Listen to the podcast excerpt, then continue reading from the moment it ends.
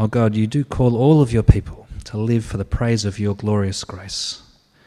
Uh, and we know that that's true for us wherever we're at, whoever we are. We pray that you'll give us wisdom as we consider um, how we might use the life that you've given us for your glory, for the building up of your kingdom, for the advance of the gospel, uh, in whatever way that um, that looks like for us in our own circumstances, in our own situation. Uh, we thank you for the CV conference, and we pray for all those who attend that it will be powerfully used by you. Uh, please raise up many people, um, many leaders in your church, many others who will um, uh, uh be used by you in powerful ways um, to spread the gospel of Christ. We pray now, Lord, as we hear your word read to us, uh, and we thank you for it. We thank you for the precious gift of your word to us. And we pray that you might challenge us and change us and renew us in it this morning. We pray as we read it, hear it um, read, and uh, as Paul comes to um, uh, uh, explain that and proclaim that to us, we pray that you'll give us soft hearts, uh, give us minds that can understand it, and wills that are ready to follow you. And we pray that for your glory in Jesus' name. Amen. Thanks, Meredith. Joshua chapter 2. Then Joshua, son of Nun, secretly sent two spies from Shittim. Go, look over the land, he said, especially Jericho. So they went and entered the house of a prostitute named Rahab and stayed there. The king of Jericho was told, Look, some of the Israelites have come here tonight to spy out the land. So the king of Jericho sent this message to Rahab Bring out the men who came to you and entered your house, because they have come to spy out the whole land. But the woman had taken the two men and hidden them.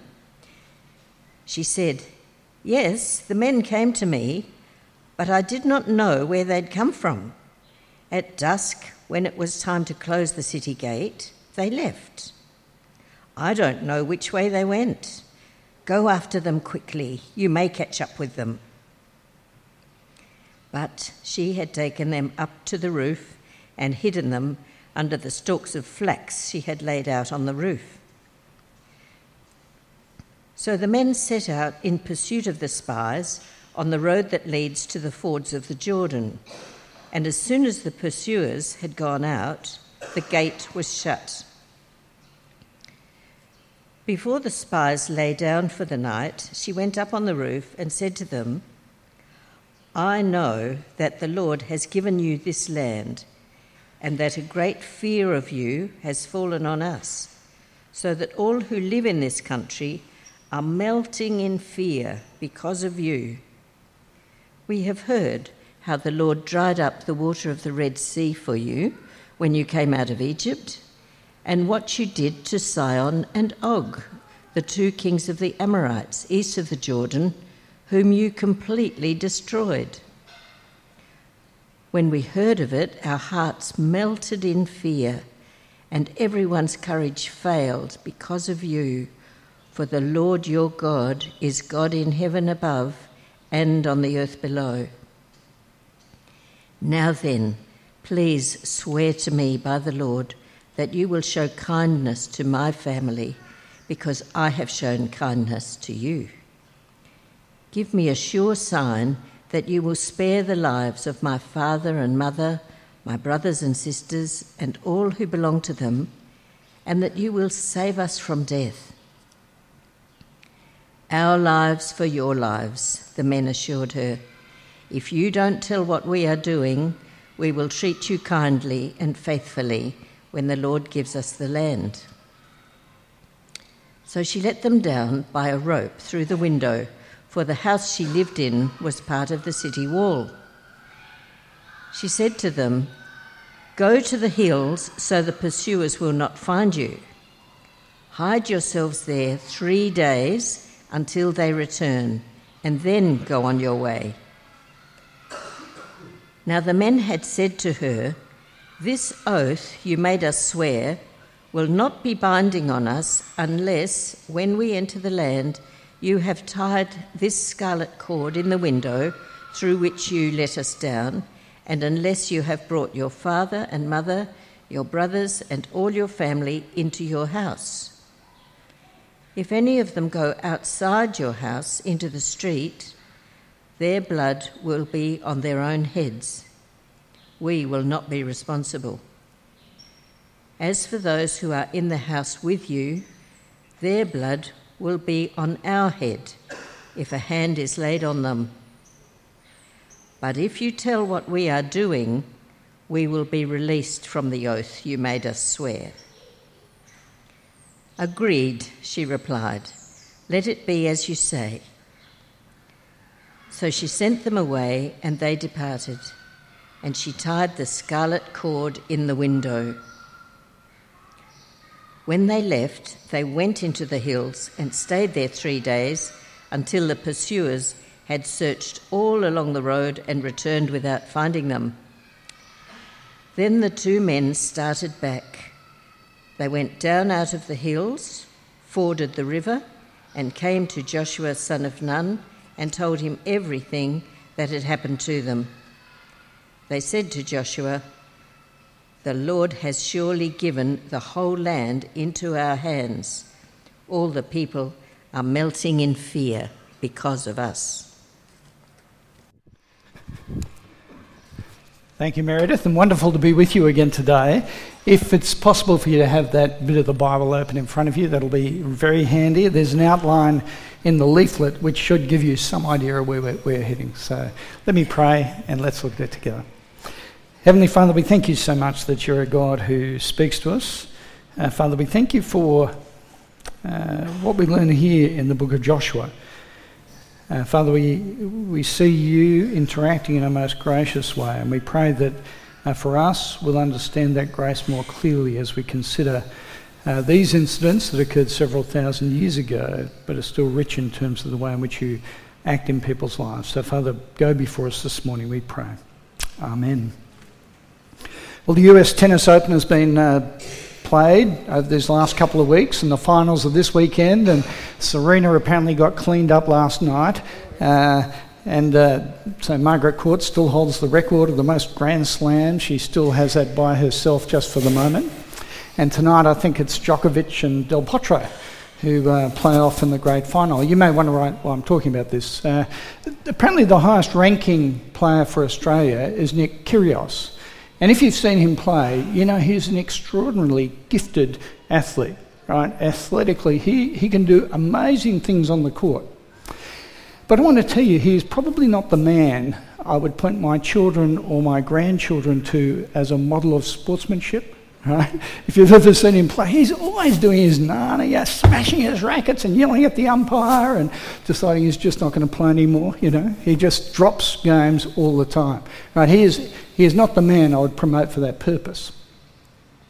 If I wanted people to find out about uh, God and how to have a relationship with Him, almost certainly I would not direct them to Richard Dawkins, right, who is perhaps still the most famous atheist on the planet. He would not be my go to man. And so today, when we come to Joshua chapter 2, we find a chapter, chapter that's full of similar sorts of surprises. But the most surprising thing is that Rahab, a prostitute who worships other gods, she is held up as the hero of the faith. Right? Rahab. She is the one we're meant to follow. Remember last week, Joshua chapter 1, uh, there's a crisis for the people of God. Moses is dead, right? And that information is repeated time after time in the first chapter. The great Moses, who'd led these people for 40 years to the edge of the promised land and now back to the edge of the promised land again, he has died. So, what's going to happen to this people? Well, Joshua is appointed and he instructs them to get ready to go across into the promised land. And we're told in chapter 1, verse 16, the people say, Joshua, whatever you have commanded, we will do. Right? So it's, it's a good start. So, what do you expect to happen next? Right? Instructions to go into the land. Joshua says, Get ready to go into the land. They say, We'll do it. I expect what happens in chapter 3, verse 1, is the next thing will happen. Right? Chapter 2 almost seems like a parenthesis. Chapter 3, verse 1. Early in the morning, Joshua and all the Israelites set out from Shittim and went to the Jordan, where they camped before crossing over. I expect them to go into the promised land.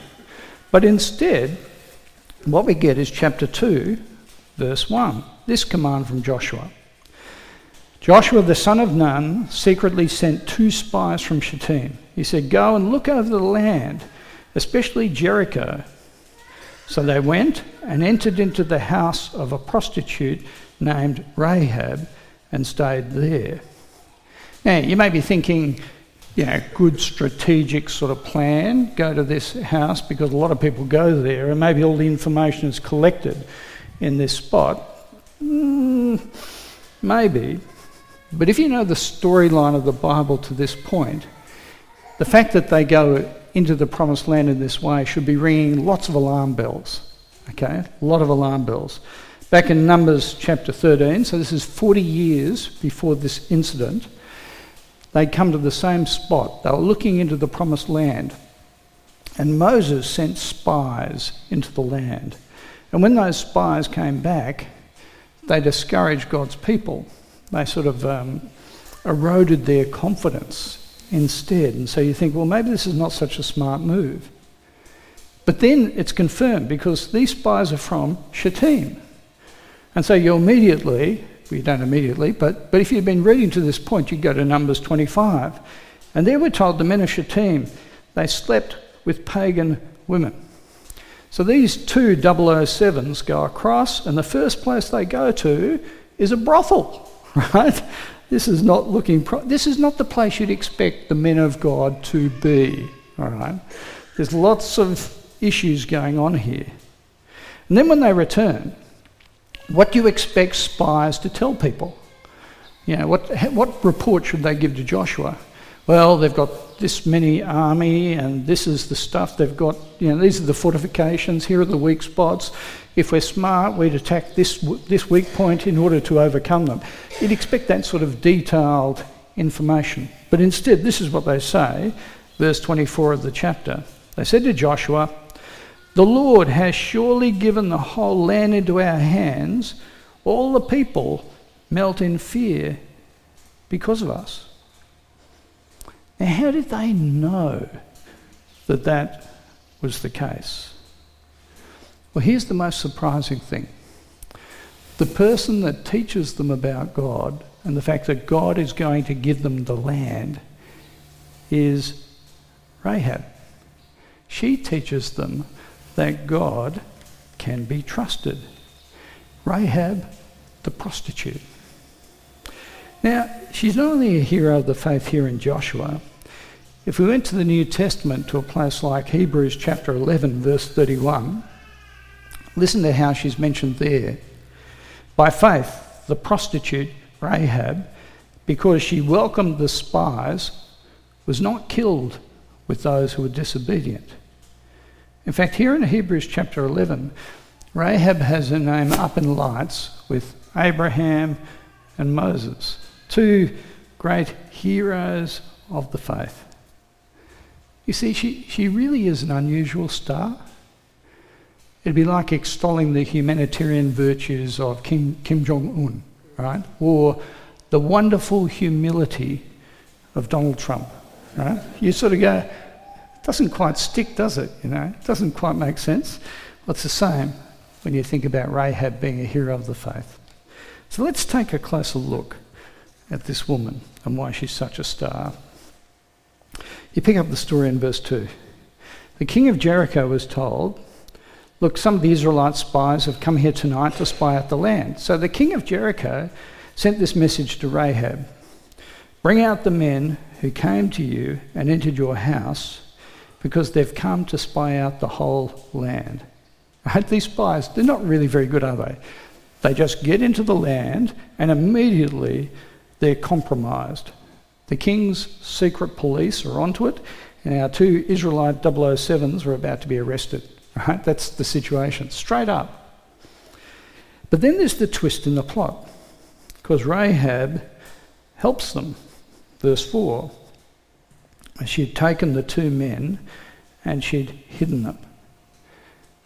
Uh, I want you to think for a moment about uh, the, the AFL system right now and who's in the finals. I want you to imagine that Eddie McGuire, who is the president of the Collingwood Football Club, right, comes out publicly and says, Although I'm president of the Collingwood Football Club, deeply down, I long for Richmond to win the grand final this year, right? Now, if you know Eddie McGuire, you think it's just never going to happen, right?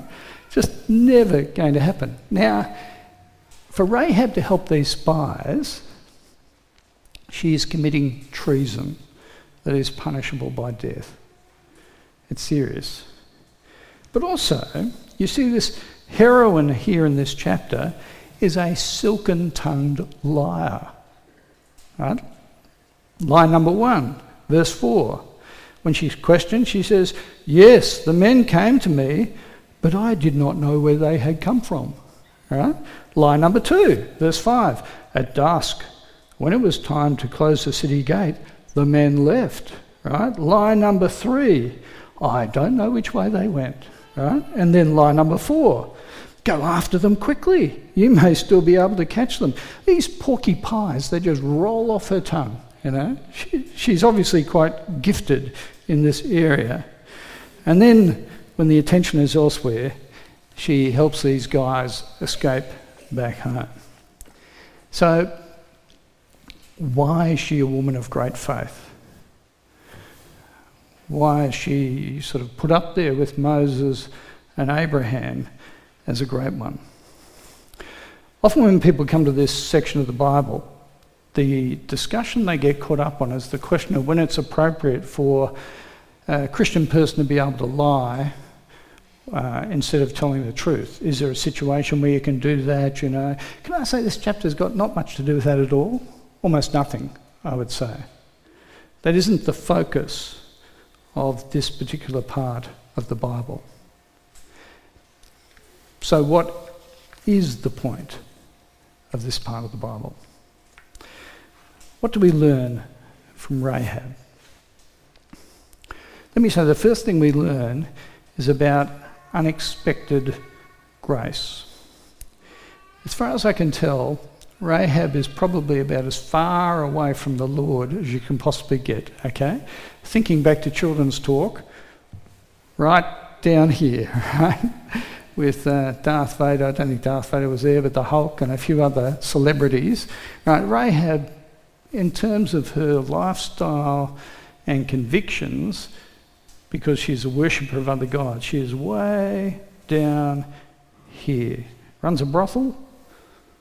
But this is what she says, verse 9. I know the Lord has given you this land, and that a great fear of you has fallen on us, so that all who live in this country are melting in fear of you. She recognizes who God is and she believes his promises and she receives mercy. If we fast forwarded to Joshua chapter 6, when the Israelites actually invade Jericho, Jericho is destroyed, but Rahab and her family are spared. Can I just say, if Rahab can receive mercy then anyone can. I was 20 years old when I became a Christian, and I remember all my mates used to call me Harry, right? Creative use of my surname. All right, Harry. Feel free to use it, don't. Um? Don't call me Harry. When the news got out to my mates that I'd become a Christian, one of my best friends said this If Harry can become a Christian, anyone can, right? That's, that's what he said. And it was true. See, I spent my whole life really being cynical and arrogant and rejecting God and convincing people that they were stupid to be followers of the Lord Jesus Christ. I was running as far away from God as I possibly could. But God, in His kindness, was very merciful to me so that I realized what I was doing in not treating God the way I should. And I turned to put my trust in Him. Now, that was an act of His grace, pure and simple.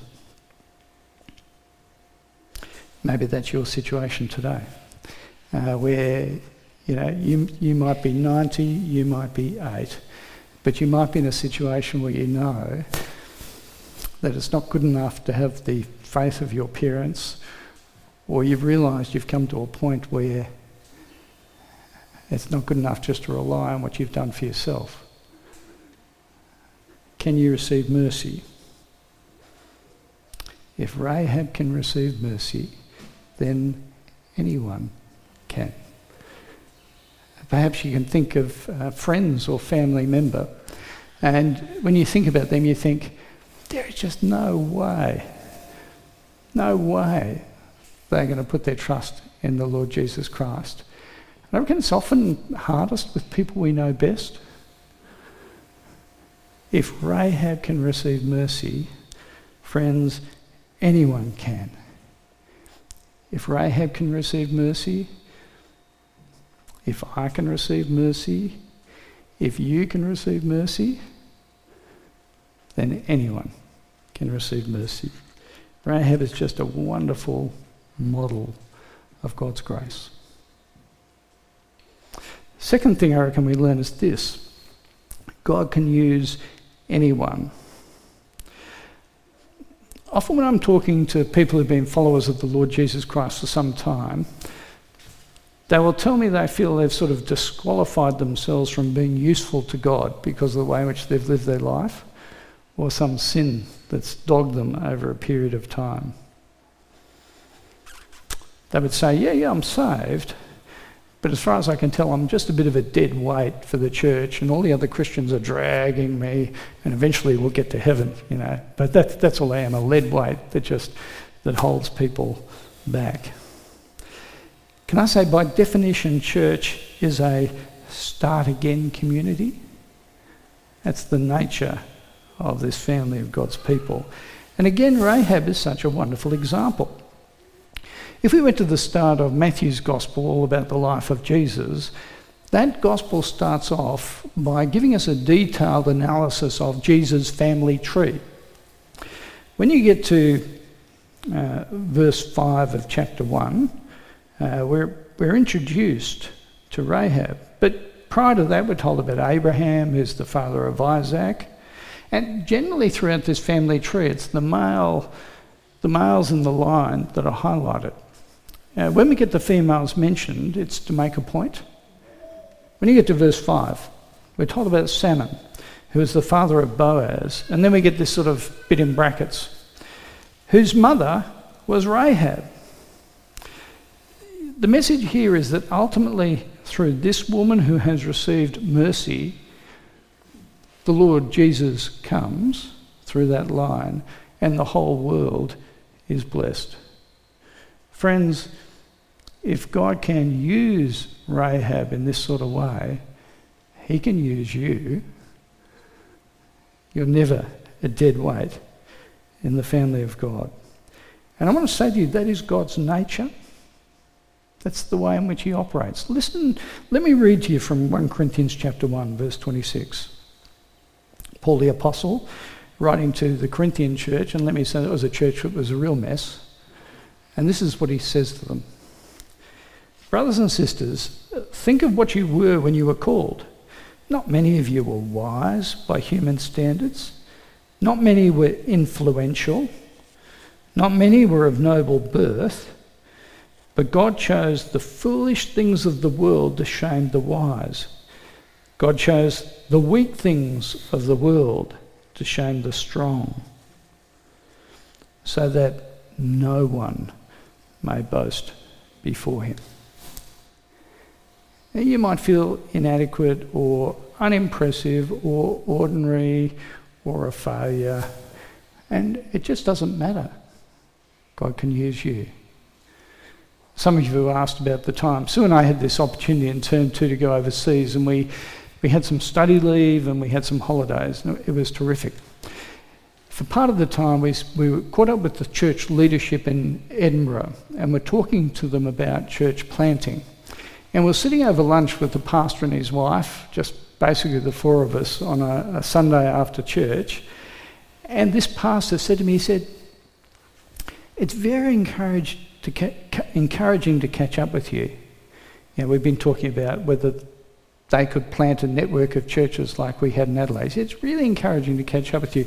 And then he hesitated and said, Because you're. Um, and I saw him searching for the word he was looking for, right? He said, You're so normal, he said. And I think the word he jumped over the top of to get to normal was ordinary, you know. but he didn't think that was probably the right word to use. He said, You're not, you don't seem that gifted or amazing as a leader, and yet God seems to have used you, you know. Perhaps he could use me too, you know. that was what he said. I felt strangely warmed by his words. Right? it actually is a wonderful thing that I could encourage him by whatever means to feel that way. Because after all, it is all about God and not about us. And I want to say to you, God delights in using us in all our frailty, with all our weaknesses, with our moderate of, you know, moderate amounts of giftedness, all in order to glorify Him. Right? God can use us. Here's the third thing that uh, we learn from Rahab this is the God who judges. Now, this is not a popular truth, but it really comes out very clearly in this chapter. One of the most powerful motivators for Rahab, you see it in verse 9. I know the Lord has given this land to you and that a great fear of you has fallen on us, so that all in this country are melting in fear because of you. Then you pick it up in verse 11. The Lord your God is God in heaven above and on the earth below. And then in verse 13, she has a request please spare our lives. Now, notice what's happening here. She fears the Lord of heaven and earth more than she fears the king of Jericho. That is so clear. And she knows that she needs to turn to the Lord or she will be destroyed. That's the reality. So let me ask you a question. Is it a good thing or a bad thing for people to turn to God because they're in fear? Good motivation, bad motivation. So I know it's not a popular motivation, but let me say, in the Old Testament, often I hear people saying, in the Old Testament we encounter a God who is the God of judgment. Then you get to the New Testament, it sort of flips, you know, and we get to the God who is the God of love, not the God of judgment. You know, that, and that's epitomised in the Lord Jesus Christ. Can I say When we look at the Bible overall, the key is to face up to reality. And the God of the Bible is both, and He is both in the, both the Old and the New Testament. The God who judges and the God who is full of love. I think the key is to face up to reality. I want you to imagine this coming summer uh, that the you know, all the surfers are piling down to Victor Harbor to go surf. What's the most popular surf beach around here? What is it, Basham's or Hmm? Middleton. Middleton? Yeah, okay. Middleton Beach, okay. And let's say um, the life surf lifesavers, you have helicopters who do surf patrols for sharks down here, or just the life, whatever. Let's say there's a helicopter and surf lifesavers who are patrolling. And then there's all these, all these surfers, you know, 442 surfers all cutting each other off out in the waves. And these surf lifesavers notice that there's a school of sharks, is it school? Not sure, school of sharks, right, hovering out in the water, great white pointers, and they think, we don't want to scare the surfers, right? So we won't tell them what's going on, right? Now, if you're a surfer, you probably wouldn't be that impressed by that. You'd probably prefer it that the lifesavers, you know, actually warned you that there was a great white pointer who was about to cut your board in half or something like that. Can I say, it is exactly the same when it comes to God. He has promised a day of judgment at the end of the age for everyone who just ignores him and doesn't treat him as Lord of heaven and earth. There is a day coming of judgment. And therefore, it is right to warn people to turn and to repent and to put their trust in Him. That's a good motivation. We cannot isolate the love of God from the judgment of God. Because otherwise it makes a nonsense of love. Let me read to you from Romans chapter 5, verse 8. God shows his love for us in this. While we were still sinners, Christ died for us. Now you hear that? God shows his love for us in this. Love for who? For sinners who deserved judgment. Therefore, death comes, but it's covered by the death of Jesus, so we can experience the love of God. The judgment is taken by Jesus so that we can have forgiveness. It deals with judgment. I want to say to you that Rahab is a realist, and she, by her example, calls upon us to be realists as well. Final point of application, and just briefly at this point, is that Rahab also teaches us about what it means to have true faith. When the spies return to Joshua, they say this The Lord has surely given the whole land into our hands because all the people are melting in fear because of us. All the people are scared, apparently. Now, how did these spies know it? Did they take a census? No. These are the words of Rahab, verse 9. I know the Lord has given the land to you, and the great fear has fallen on all of us. See, Rahab believes that the people of God, the Israelites, are the owners of the land even before they've set foot in it. She's absolutely confident about that. Now, why is she confident about it? Because they're, you know, they're powerful armies, because these spies are obviously so impressive. My guess is not on both counts. Uh, I mean, these spies are just hiding behind her skirt, aren't they? They're not great men. Why? Well, because she knows that God is on their side. Verse 11 The Lord your God is God in heaven above and on the earth below. Well, back in verse 10, we heard how he dried up the water of the Red Sea. Rahab says, God is on your side, game over. That, that's it. And you can almost hear the spies, can't you? Going, yeah, our God's pretty good, you know. Like it's almost they're needing to be almost convinced by this woman. Can I say that that is such an easy truth to forget when circumstances are tough, or when you're being mocked, or when you're being attacked for your Christian conviction. It's so easy to focus on how weak and insignificant you feel. But the focus of true faith is dominated by a powerful view of who God is. And Rahab gets it. But I also want you to notice that the true faith requires action, not just mental agreement with the fact that God exists. Verse 9 of chapter 2, Rahab says, All who live in this country are melting in fear because of you. All who live in this country are melting in fear because of you. Now, hear that. Everyone in the whole country believed in God. Every single one of them knew about, about this God of this people that was invaded. They all believed. But by the time you get to Joshua chapter 6, it's only Rahab and her family who are saved.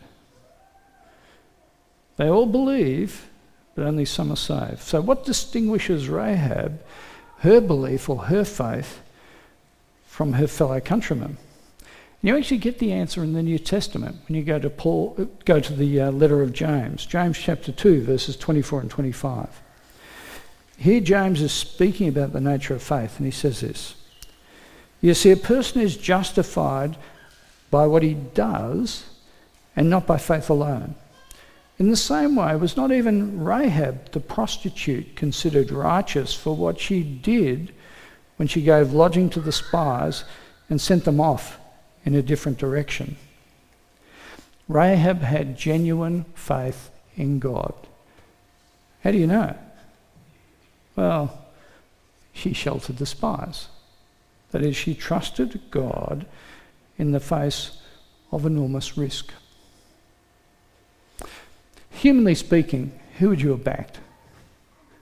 Uh, the ragtag bunch of Israelites had been wandering around the desert, had no equipment, um, were pretty frail. Or the well fortified city of Jericho with its well equipped army that was drilled to repel invaders. Friends, they were strong, they were secure, they were settled. But Rahab believed in God and she acted in line with her belief. Right, that is the difference. It was faith in practice. Can I say that every day there is pressure to not put your faith into practice? Um, when was the last time any of you went to a, a financial advisor who said, Whoa, slow down. You've got plenty of money to last you for two lifetimes, right? And no one ever gives that sort of advice, do they? You know, it's just not the way in which it works. We're encouraged to keep thinking in terms of our life and our security built around our resources.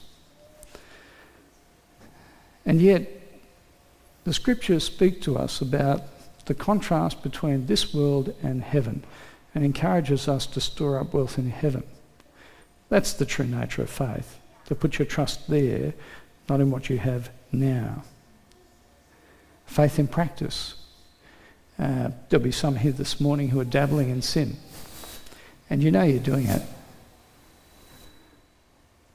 So why? It's because for some reason you think that sin at this point will provide you with significance or happiness in a way that God Himself cannot do. And you are encouraged to put your faith in Jesus and not dabble in sin. Faith means repenting of that sort of sin. You might have friends who think you're pretty stupid because you're a Christian.